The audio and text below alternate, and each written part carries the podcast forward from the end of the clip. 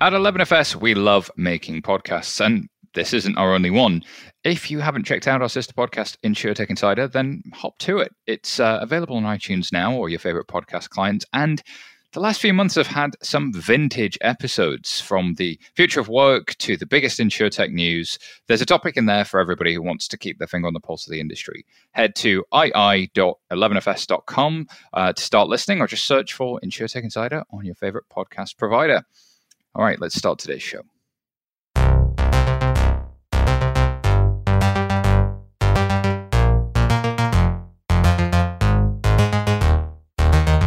Hello and welcome to FinTech Insider Insights. I'm Simon Taylor, and in today's show, we're going to be talking about sustainable finance.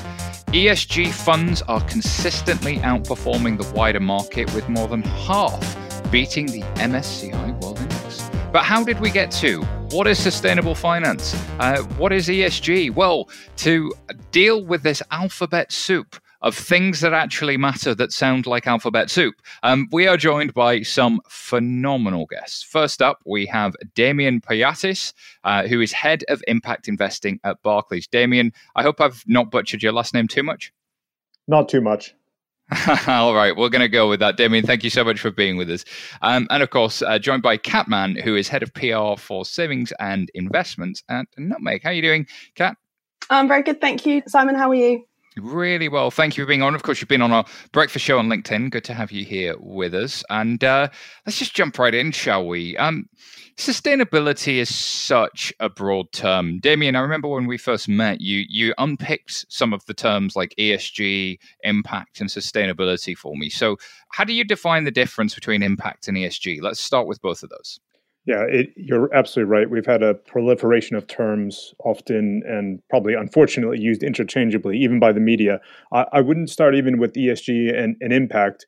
I'd actually suggest that we start just thinking about the approaches that we want to have in terms of the investment process. And really, the way that we explain it when we talk to clients is there's three different approaches that you can take. One is ethical, where you're thinking about a personal moral compass. Secondly, is responsible investing, which does include ESG, really focused on financial value. And lastly, is impact, where you're thinking holistically about the outcomes that investments are generating, as well as the implications and the preferences that investors have. Now, when you start thinking about each one of those, there's some real clear intentions and actions that can help us when we look beneath the label around how the investment process actually works. Oh my goodness, yeah, and I guess that personal moral compass can be so different to how you measure something, which can be so different to uh, the the impact that produces. Kat, would you agree with those? What do you think is important to an investor? Uh, yeah, no, I would completely agree with what Damian said. And I know when we looked at socially responsible investing um, at Nutmeg and we launched a new sort of range of funds, we really noticed that the industry, which loves jargon um, and loves a name for something that, you know, possibly doesn't necessarily mean that much to people on the street who were actually going to do the investing. There was a whole range of different labels. Um, and what we really wanted to do, and we did a lot of customer testing, was figure out what does it mean to them and also how do you sort of balance the different elements of, and Damian touched on it, the E, S, and the G. If you want to know what it's doing for the environment, but also increasingly there's been social and governance factors that have started to play in. Um, so being able to kind of really understand what that looks like for you um, and how that might differ has been really important for customers. But straight on the nose, um, Damian, this is all kind of kind of feeling a bit buzzwordy. Um, there's a lot of terms out there. Are people just doing this to make themselves feel better, or is there a reason why all of this is happening? What's going on outside of investing that's making people think this way? Well, I think when when you look at it, you know, very clearly around the world, we have urgent social and environmental problems, and capital has a role to play in terms of helping to accelerate or address those. So, yes, there is part of it where people do want to feel good about how they invest, uh, but also in the same way that people over the years have started thinking differently about how we live, how we shop, or how we travel. So, it's natural to think that over time we've started to recognize the impact that our capital or our investments make and want to start having an influence, however large or small um, you, your investments are in order to influence the world and to be able to demonstrate that. The nice thing that we're also seeing is very clearly those organizations who are operating more effectively, those organizations who are providing solutions to some of these big challenges are actually financially doing better. And that's really encouraging to see. So I think it's not one or the other. Now, very clearly, some investors have one motivation more than the other, but you can have both in relation to how you're operating. I think that's a really important point uh, that Damian makes. Kat, what do you think about that? Are we seeing companies that are doing better perform better? Yeah, I mean, definitely. And I think it's a question that we get quite a lot. Um, or there was definitely a misconception previously that if you want to go for a socially responsible and ethical portfolio, then one of the things that you're going to have to do is sort of sacrifice performance from an investment perspective, but also um, sort of how those companies generally perform. And actually, our analysis has shown, and as you sort of said at the intro, there are no meaningful, statistically reliable differences between the performance of a a, an SRI focused and those portfolios that don't. And in fact, what we've seen kind of in the first sort of three quarters of this year is actually some of those companies that are performing better are those companies that have a better SRI or ESG focus, that they are, um, you know, for all the reasons that you might expect, um, are doing better. Their performance is is kind of on the way up. Let's double click into some of this stuff, Damian. Um, can you give me an example of some of the companies that are more towards the type of spectrum that somebody is looking for and considering more sustainable, more ethical, uh, more uh, kind of towards the ESG positive spectrum? What sort of companies would fit those categories? And I know that's a very broad set because you can end up in definitions forever. But are there some names that people have heard of that would, would fall in more likely to fall into one of these funds than, than wouldn't? Well, I, th- I think what you've touched on is a really interesting point. Uh, not to name companies per se, but to to clarify a little bit of what we actually started to talk about, which is from an ethical perspective, you or I may have different views about who is an ethical company or not, and that's a very clear personal preference, as I was saying before. Um, in, in relation to what companies are doing or how or how they're operating. I think there's a big difference though when you start looking at environmental, social, and governance factors. The reality is any company doing anything in the world, things that we may find morally repugnant, has a, an assessment done on it around the environmental, social, and governance factors. And really, as an investor, what you're looking at in that case is how effective, how how well do they operate as a company uh, in relation to what it is that they're doing. So, in that sense, when you're looking at that from an investor standpoint, it's not about a moral preference that you have, but ultimately about how well that company is operating. And those are the companies, as Kat said, and you mentioned at the beginning, and we've seen from our portfolios as well, who have outperformed and in the short term. And actually, in the long term, when you start to think about the goods and services that a company provides, now you're starting to think about the long term growth of a company and where investors are seeing companies that are part of an old world or providing services that are part of an older world may not necessarily be the best investments relative to companies who are innovating and providing solutions to some of the problems that we have. So it, it's a really important to separate the differences out and actually look at the investment process that would be behind each one of those um, for investors because what you or I may want may be different from someone else. Indeed, uh, and that's so important that we do then have these people, um, whether it's rating agencies or somewhere else. I saw that the big four uh, accounting firms have come together and put together a standard for uh, how they're going to um, treat ESG accounting recently, because there are so many different standards out there. But it seems that Kat, that these uh, these measures of performance of a company, these measures are seeming to be working for consumers. But uh, why do consumers want some of this stuff? Is it rooted in that ethical thing, or is it is it the performance? or is it a bit of both? I think it's a bit of both. I also think it picks up on a point that Damian made earlier, which was really spot on, which is the fact that actually you started to see elements of this elsewhere in your life. You know, the the iterations of moving towards more ethical, socially responsible, more conscientious, whatever the word is you most associate um, whether it is by buying a hybrid car or an electric car, whether you saw it in the, I mean, washing machine or tumble dryer that you bought for your home that comes with an energy rating. The home itself has a sort of energy rating in terms of your windows. You saw it in so many other aspects of your life then people said why don't i see that with my money? You know i want to know what impact is my money having particularly if you think about a pension as an example that's going to be one of your biggest kind of financial outlays or resources over the course of your life. Having that invested in a way that's making a, an impact can actually have a really meaningful impact. And that's where we started to see that come from. There was that question i think around you know, if I, you know, my washing machine provider or my house builder can tell me what I'm doing, I want to also know what my my pensions or my investments are doing.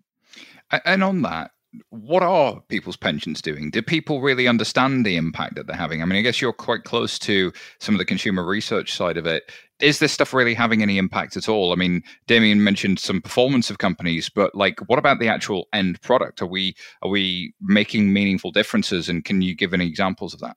So I, I mean, I can I know from us, for example, we um, looked at some investor research for investors in the UK. We actually, interestingly, did this at the very start of the year and then did it again in the summer. And we now know that sort of a fifth of investors are looking for something that is kind of a, an ethical investment, a socially responsible investment, and they want to be able to know what's that what's my money doing, and that's when we really started to look at okay, what factors become most important and most relevant to them? Are they wanting an environmental piece? And actually, social concerns was the most important factor for investors here, with 54% of investors saying they would move money out of a high performing fund if the companies in that portfolio were not behaving well or did not seem to be seen to have good practices in social issues. And I think that's where they really want to have a look at it. Now, we, um, as an example at Nutmeg, we score all of our portfolios across 15 different factors um, for environmental, social, and governance concerns. And we can tell you everything from the percentage of companies in your portfolio that have greater than 30% female representation on a board. We can tell you what the equivalent, you know, car miles is in terms of um, CO2 emission reduction, and also those kind of companies that have good practice in terms of, of like data protection or executive pay. So there's it's that level of understanding because as damian absolutely rightly said what's ethical or important to you might be different for me will be different for probably damian and and the next 15 people that you meet. But having that shared measure is really important. Damian do you think that um, that all of this move towards all of these new ways of investing are having impact? Are we seeing results? Can people see results that they can believe in or is it is it buying hope to a certain degree I, I, think you're seeing companies that are responding and recognizing the influence that investors are having. And it's individual investors, but obviously institutional investors and larger forms of capital. When you think about the fiduciary duty that we have on behalf of our investors, we start thinking about, well, how do we influence them so that they are around or that these are the investments that we have made do make sense over a longer period of time. And so when you start talking about, as Kat said, a lot of the rating agencies that are assessing and providing data you know those are standard measures nowadays and companies will need to know that they or large companies will need to know that they need to produce them and the data providers will gather that data and be able to produce the reports that we were just talking about. So companies are more and more aware of the requirement to do it but the other interesting thing is i think when you're starting to think about the other side you know we there have been studies over the years that have shown more sustainable companies actually perform better they attract better talent. You know, people are, are happy to continue to work with them and work for them. So there's a benefit for them as well in terms of operating more effectively, as we are talking about here. Well, this is the classic uh, dilemma of, uh, I guess, some of the uh, larger consultancies. You know, they would they would do work for um, you know, defense con- companies. They would do work for the tobacco industry, and some of their staff would would uh, conscientiously object to doing that, and of course that company would would be would be obviously quite smart to allow them to do that. And so this is kind of um, not new, but it may be perhaps a new manifestation. Um, I want to I want to double click into some of what uh, the shift is here, Kat, in terms of Damian's last point there uh, around how companies are, are starting to perform better if they're doing this stuff can we see the evidence of that? Can you, you know, you mentioned that uh, that we could see some evidence. What can a consumer, what can an investor, what can you or I see that gives us that confidence that they're um, performing better and doing better? So I think actually this will possibly depend a little on where where you're investing and who your sort of investment provider is. But I think actually now in an age where we're much more um, we're much more used to, we're much more willing to kind of want as a consumer to be able to see that. Um, businesses have got a lot um, better at being upfront about their performance. Our performance of all of our portfolio ranges is available to anyone on the website. We're not the only ones who do that. I know lots of sort of our investment peers, and that's really important. There's always that element of can I see how I'm doing? Um, I know we talked about it earlier in in the podcast in terms of the sort of outperformance of the MSCI Global Index. You're also seeing it there. I think we're going to continue to see those trends. The real um, sort of investment geeks among us will uh, be able to sort of find that kind of data. I think it is becoming much more readily available. The the sort of very old adage, and sadly, I'm kind of old enough now to have started in an industry where we provide you with your investment performance on a sort of annual basis. That is is somewhat becoming a thing of the past. You can you can find that information out, and it is quite readily available. And also remember, absolutely ask your investment provider for that information. I want to know how my portfolio is doing compared to one that has a similar makeup but does not have a, a, an SRI screening focus. And they should be able to provide that information for you. So it's good that we can show people this information, but do people really understand what they're looking at, Kat? Because that's uh, such a hard thing to see. If if I was to bamboozle you with, um, you know, kind of some of the some of the stuff that comes out of financial markets, do, do people get what they're looking at? Do they get that these companies are performing better, doing better, having impact? So I think it depends on the level of detail that you want to see. I mean, we have had um, everything from very, very consumer friendly. Um, you know, we're a direct to consumer brand. Um, our investors are everything from first time to those people with investment experience. So we will give you that information in terms of this would be the equivalent number of air miles, or this is how much energy. You know, your investment this twelve month period is the equivalent of how many mobile phones that you could charge. But then there's also a deeper level of that sort of performance that says, okay, this is, um, you know, in your dashboard, this is what your this is the percentage of your company that's acting in investing in businesses with good water stress levels? And that level of deep dive information, I think, is is really important for those that want it. They can go and look at it. And Damian, do you think that level of data is is wanted by many or just a few? And and how do you how do you right size what that means for people? Well, the the beauty of technology uh, as as we have today in the data is that it is possible to produce all of those statistics fairly quickly and fairly easily. I think the more important question to your point is do people care but also what do investors do with it so yes there are going to be some people who care quite a great deal about it uh, but for most people, they're looking or thinking about a lot of other things. And that's the challenge, obviously, with financial services. Um, for most people, they want to be able to know that they are saving to meet their uh, investment objectives, be it home or kids' education or retirement, et cetera. And they're not as worried about all the detail. And that's why they entrust uh, organizations like us to be able to manage it on their behalf. So the question is is that material to them in terms of what they're going to do going forward? I think to some extent, but there's a lot of people who just want to know or feel like they are doing the right thing and that their money is being invested in the right way.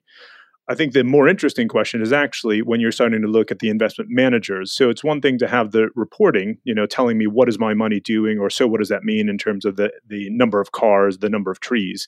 I think the more challenging question to investment managers is now what?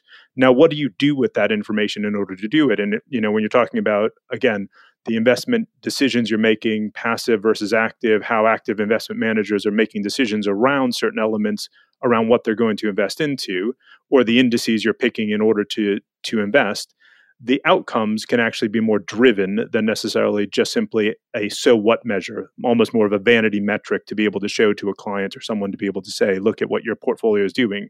I think the more important question is how are you actively moving that forward as an investor on my behalf? And and how would how would an, an, investor answer that? What would they be able to say that says yes to you, um, to, for, for you, my client, me as an investor? Here's how I'm how I'm moving that forward. Well, two ways broadly. One is going back to the selection process. So, how are we going through the processes in the active management world?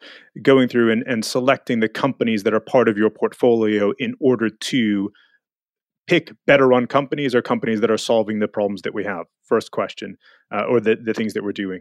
The second question is obviously, are you actively engaging with the companies and using your influence to be able to help uh, drive change within them in terms of how they operate? And, and those are broadly the two things. Again, this fits very clearly within that responsible investing approach that I talked about before. And you're going in, you're trying to understand if you are taking that approach, those would be the things that you'd be looking for from an investment manager when you're starting to talk again about the impact side, now all of a sudden you're starting to be interested in more actively thinking about what the investor wants to achieve beyond just the risk mitigation, but actually what are the big problems that want to that they want to solve, and how can the capital help to contribute to that as opposed to simply looking at what are the risks that a company might face around water stress and who is best positioned in that industry in order to to adapt to that. Uh, and I think picking up on that, Kat, Damian mentioned water stress. There's a few things that investors really care about. Can you give some other examples like like that that you know these things would would manifest as in terms of impact that we're looking to see uh, in you know, responsible investors push for? Yeah, so I think I mean I'm basing this uh, quite a lot on our customer base, although that is sort of over 90,000 customers in the UK. We looked at for them what a £20,000 a year investment in a socially responsible ISA instead of just a global equities could do in terms of a carbon element of one thing. And they wanted to say, okay, but what does that mean for me in real terms? So it's the equivalent of 10.2 return flights from London to Barcelona a year or it's 4,800 miles driven in a car, or it's the equivalent of planting 2.6 acres of forest and trees. That sort of element goes, okay, now I know what that means in terms of the relation, because it's also a point of would I take 10 flights, return flights from London to Barcelona in year, a year without thinking about the carbon impact of it? You know, that's the element of do I walk 20 minutes to the shop or do a two, two minute car journey? It's how do you relate the thing that your money is doing with what it means to you in terms of of your sort of real life you know it's your that's how it it is relatable. It's okay now it makes sense. And i think that knowing how it makes sense then drives them to say okay and now i want to do this. And that's definitely what we're seeing that intention that shift towards i want to do this with my money. Particularly as we've kind of already discussed if i don't have a if there's not a performance trade off then it's almost a question of why wouldn't I? Yeah, I can have something that performs well and does well, or I can just have something that performs well and might even be doing quite the opposite. Um, that's that's a choice that you'd hope most people fall one side on. Um, Damian, do you think this has been a consumer shift? Do you think why do you think this issue's become so crucial in the last sort of ten years? And why wasn't like didn't people always want to do good with with capital? Sorry, Simon. Just to go back to the to the point Kat was making for a moment if I was going to add to what she was saying, I think it's interesting to look at the relative difference versus additionality. So, when we're talking about also different asset classes and different types of investments that investors can make, oftentimes we are looking at them relative to something else. So, we said MSCI All World Index, which is definitely very clearly the case when you're dealing with liquid portfolios in that space. I think what's interesting for us, we do obviously serve clients on that level but we also have clients who are investing in private equity and direct investments into direct companies. And in that case, what you're seeing to the point earlier is a more active desire to drive change and see that change happen, not necessarily just simply be through the ratings uh, agencies and the data providers, which you know we can talk about how many vehicles or how many uh, how many acres of forest we've sequestered, but actually thinking about when you are putting money from a private equity sense into companies that are solving some of these problems, how is that also going to drive change forward in your interest in that and being able to report back on that? So I think it's really interesting when you're looking across the different financial products, the different asset classes, the implications of all of those, that the measurement also changes and that investor interest, the additionality and the intentionality that they have also can vary as well. Oh, so I was watching the um, Tesla Battery Day yesterday, and, and, no surprises, an electric car company probably has a lot of uh, very socially responsible investors in its cap table, and and they were asking some very crunchy questions about how um, staff is being treated, or how uh, you know, kind of all kinds of issues were really being raised. And and Damian, would that be fair to say that that's an example of an investor pushing for responsibility? You can um, sort of raise things at, a, at an AGM or at a, shareholder meeting, there may be other ways in which a, a responsible investor could could could advocate on behalf of, of, of its investors. Absolutely. And it also demonstrates the earlier point about the difference between ESG and impact. So Tesla as a as a company, the, right, the goods and services it's providing, we can very clearly point to and say, you know, you are helping to solve one of the big challenges that we have in the world in terms of electrification of vehicles and moving that forward. Um, but you can still look at Tesla and say, from an environmental and a social and a governance perspective, how are you operating? And that's where investors can challenge companies to do better, even if the goods and services that they're providing are positive around the world. And again, clarifying the difference between those things, I think, is really important so that investors know am I getting a portfolio that has ESG and responsible investing built into it? And therefore, I could be invested in anything, but they're the best run companies Or am I investing in a company or is part of the investment process also looking for the companies from a goods and services perspective who are driving things forward, not forgetting the ESG components of it, but actually adding to it? Uh, it's the difference between uh, the thing, how they do the thing, and the thing that they do. So you know, it, it's how the machine works and and how the how they're treating staff and their supply chain and and that operating of the company, and then the thing that they produce at the other side of that is that something that is making climate change worse or making it better. That that output thing. I think it's really important clarity, Damian. Thank you for for going to that. I'm going to have to pause here. We're already at our ad break, uh, so I'm just going to do some quick ad reads, and we shall be back shortly.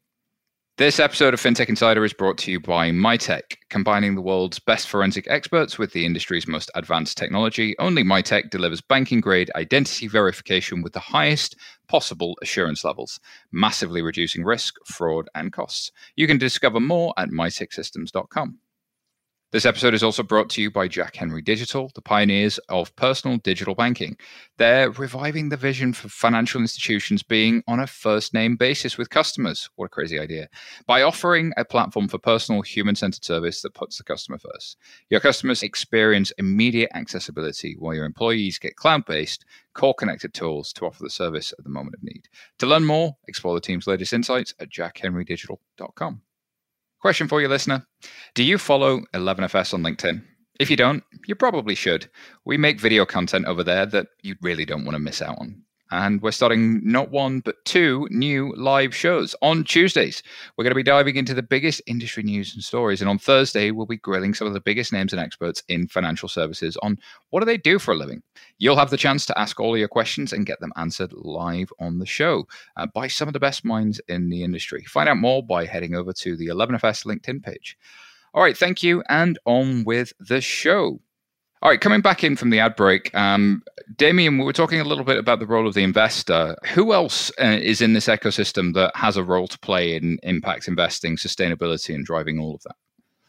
Well, it's, it's interesting to see a number of other actors recognize the value and benefit of capital and where it, where and how it flows. You know, we look now at the moment, right, in one of the biggest financial crises that we have, you see governments and the stimulus that they're actually putting forward actively thinking about greening that investment. So building back better, you know, one of the catchphrases being used at the moment, thinking about what role can capital provide to help to address some of the climate issues that we have or some of the racial and social injustice issues that we have.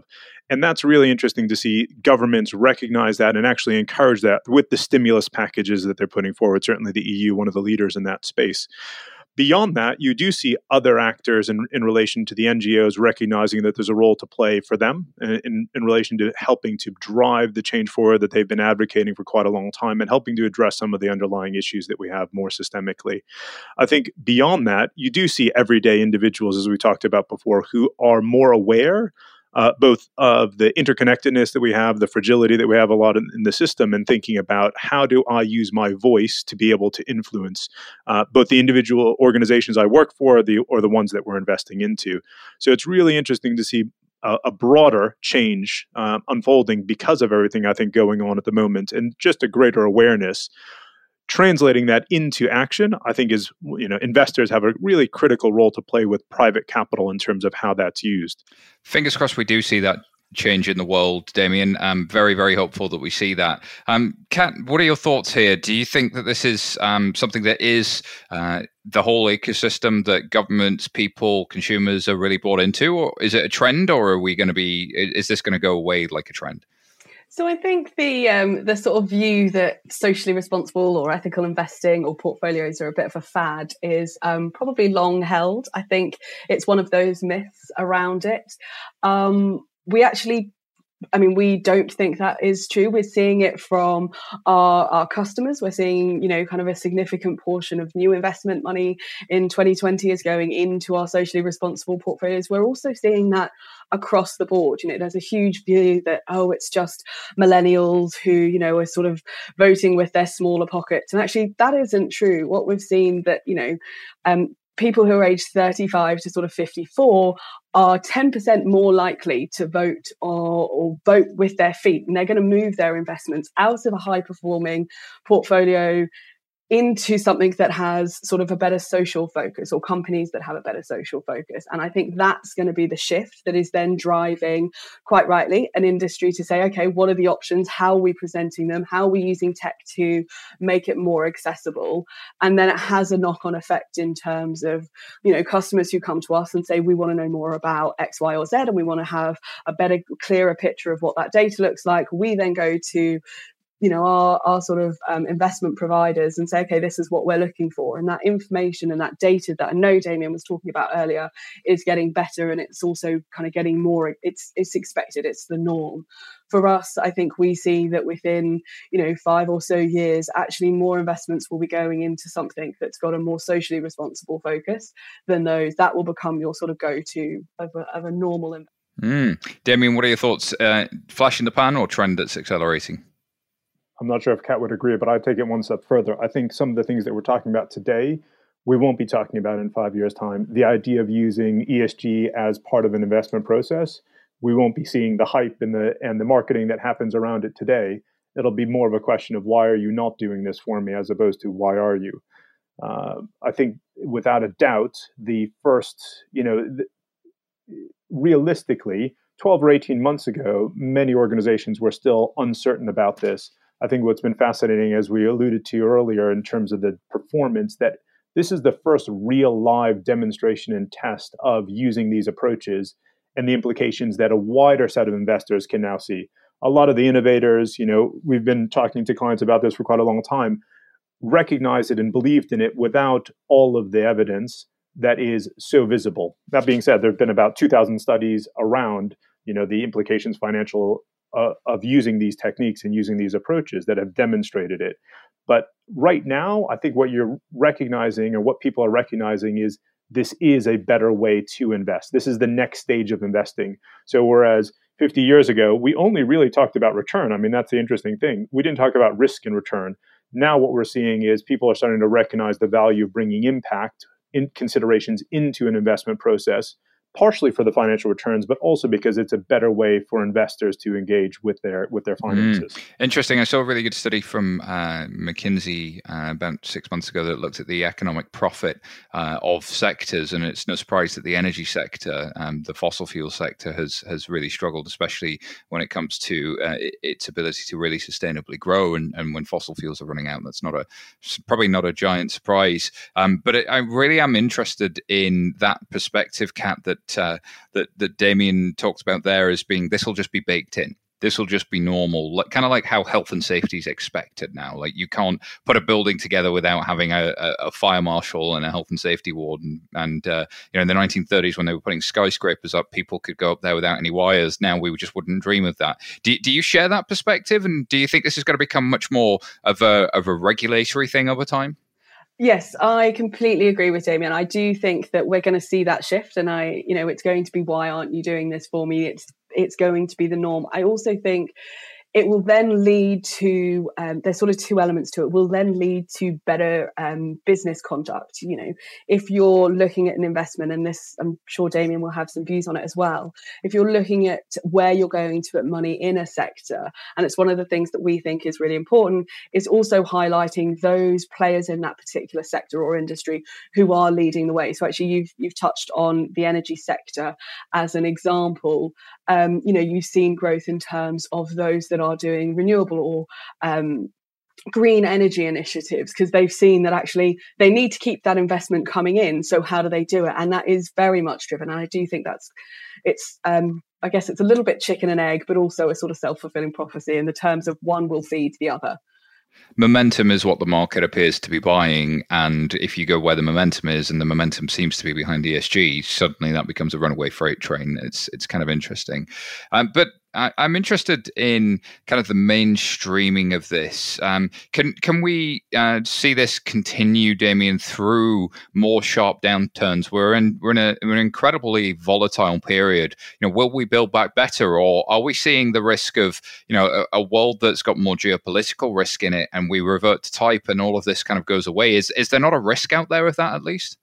Of course, there is. I think what we're building on is a, is an increasing preponderance of evidence and experience more that this is going this is the way that we're going. What I do think we will see as well, partially from the companies, but even more so, what the difference will be is on the investors. So at the moment, lots of people have jumped on the bandwagon in the last year or two around this topic and are promoting it.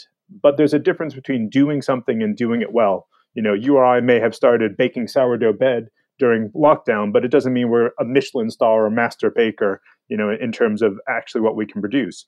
There's going to be a very clear differentiation between the investors who know how to do this well and those are those who are marketing themselves around doing it. And I think that's where we will see over the longer period of time outperformance and it it be part of fundamentally how we invest. Mm, yeah, I, I, love that concept. I, I cannot um, pick up a, a, brochure or, or any kind of thing from, from some of the big investment houses at the moment without it being plastered with responsible or ethical. But um, do you mean it? And and that authenticity is can be really seen in the results and can and really really permeates.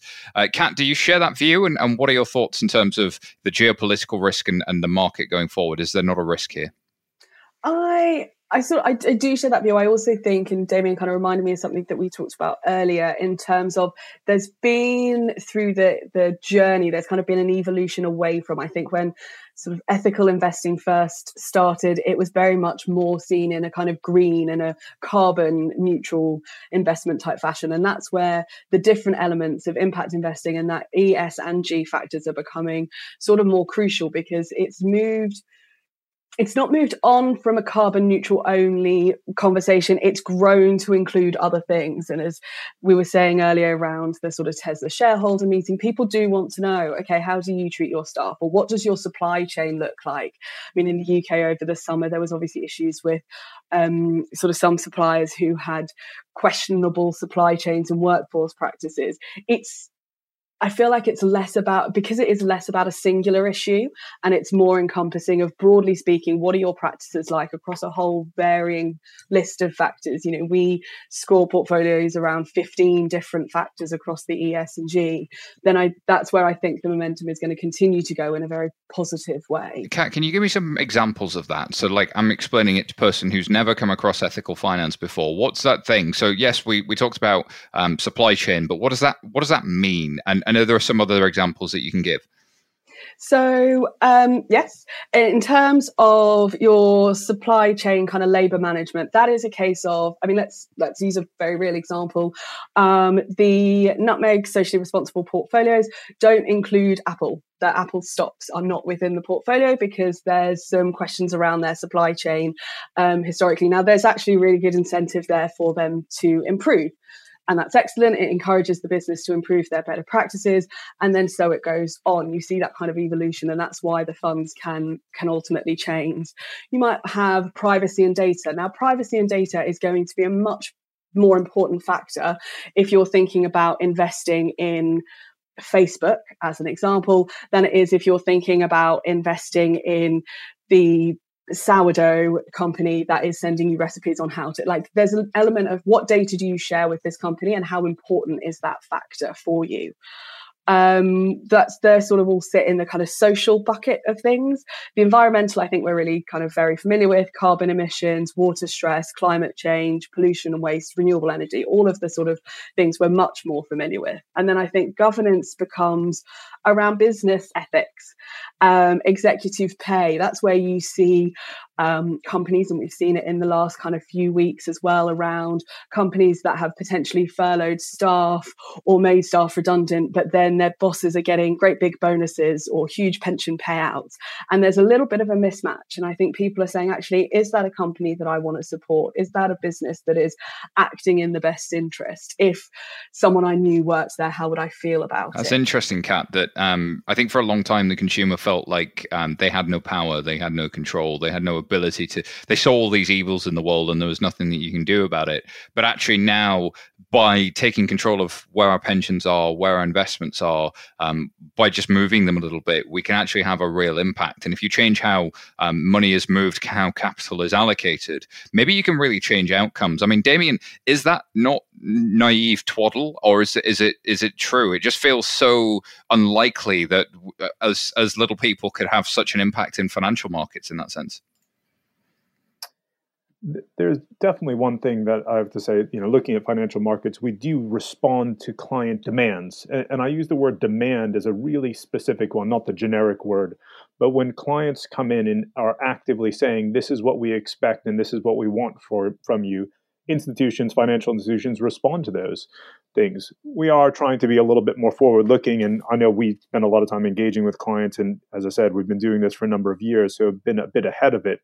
But the more people, irrespective of the size of wealth that you have, who come in and say, This is what I want to do, and this is my expectation around how you operate, I think the more we will see this move forward. I think the big takeaway for anybody listening is: Do you know where your pension's invested? What do your investments look like? Do you, do you do you care about any of the issues that we've talked about here? And and and are you demanding more from your customers? I mean, Kat, uh, not from your customers, from your suppliers. Kat, what does what does somebody do if they they have that? Um, I know Nutmeg has some options, but there might be other things that besides their pensions and ISAs that they could look at. How how do people get started? I was gonna, um, I was gonna say, as you said, do people know where their sort of pension are and what their money is? I think the other big question is also know that you can move it, and you can, you know, by and large, you can vote with your feet from a financial services kind of perspective. Never feel it, that you're sort of stuck where you are. Um, I would say shop around. I do also think as well it's important to think about what are the things that are important to you and ask questions because you may have a group or there might be let's say five different uh, ethical or socially responsible ESG portfolios that may have very different um, sort of selection processes. They may have very different exclusion criteria, and you may be investing in a company over here that you that you really didn't want to, but it might be wrapped up in a portfolio somewhere else. Um, and I do think that now there is a much greater, and I know Damian touched on it, with technology, there is a much greater accessibility to that information. Um, do ask your your provider, your investment provider, what's in my fund? I want to know. Mm. Do ask people. All right, well, then that pushes up against time. I think it's been a, a phenomenal discussion. Kat, Damian, I want to thank you so, so much. As somebody who really believes that if you change finance, you do change the world, um, it may be naive, it may be hopium, it may be all of those sorts of things, but uh, we are seeing the real impact that people can have uh, when they when they change how money moves around the world. Whether one person's cancel culture is another person's, you know, kind of real impact. But uh, hopefully, this this does lead to better outcomes and something that's sustainable um, and and sort of regular everyday growth for for the species. So um, let's let's hope we can survive. Um, random rants from me aside, uh, where can people find out more about you, Kat, and what you're doing at Nutmeg?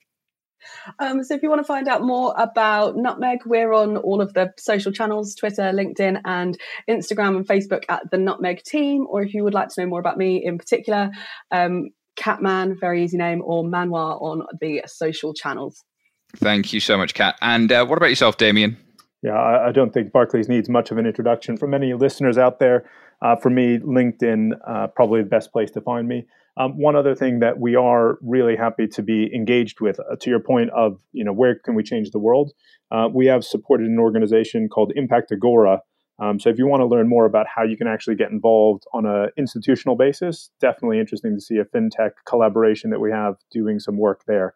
So I'd actually point people to Impact Agora more than even myself or Barclays. Impact Agora sounds like a plan. I will definitely check that out. I didn't know about it, um, but I love that um, it's don't come to us, go see that instead. That's the way to do it. Um, uh, as for me, you can find me at sy taylor on Twitter, and uh, you can find me on LinkedIn, Simon Taylor. Uh, and I love this stuff. So if you want to reach out and talk about uh, what impact means, how do we design better financial products, how do we connect meaning to everyday spend, these things are uh, my obsession.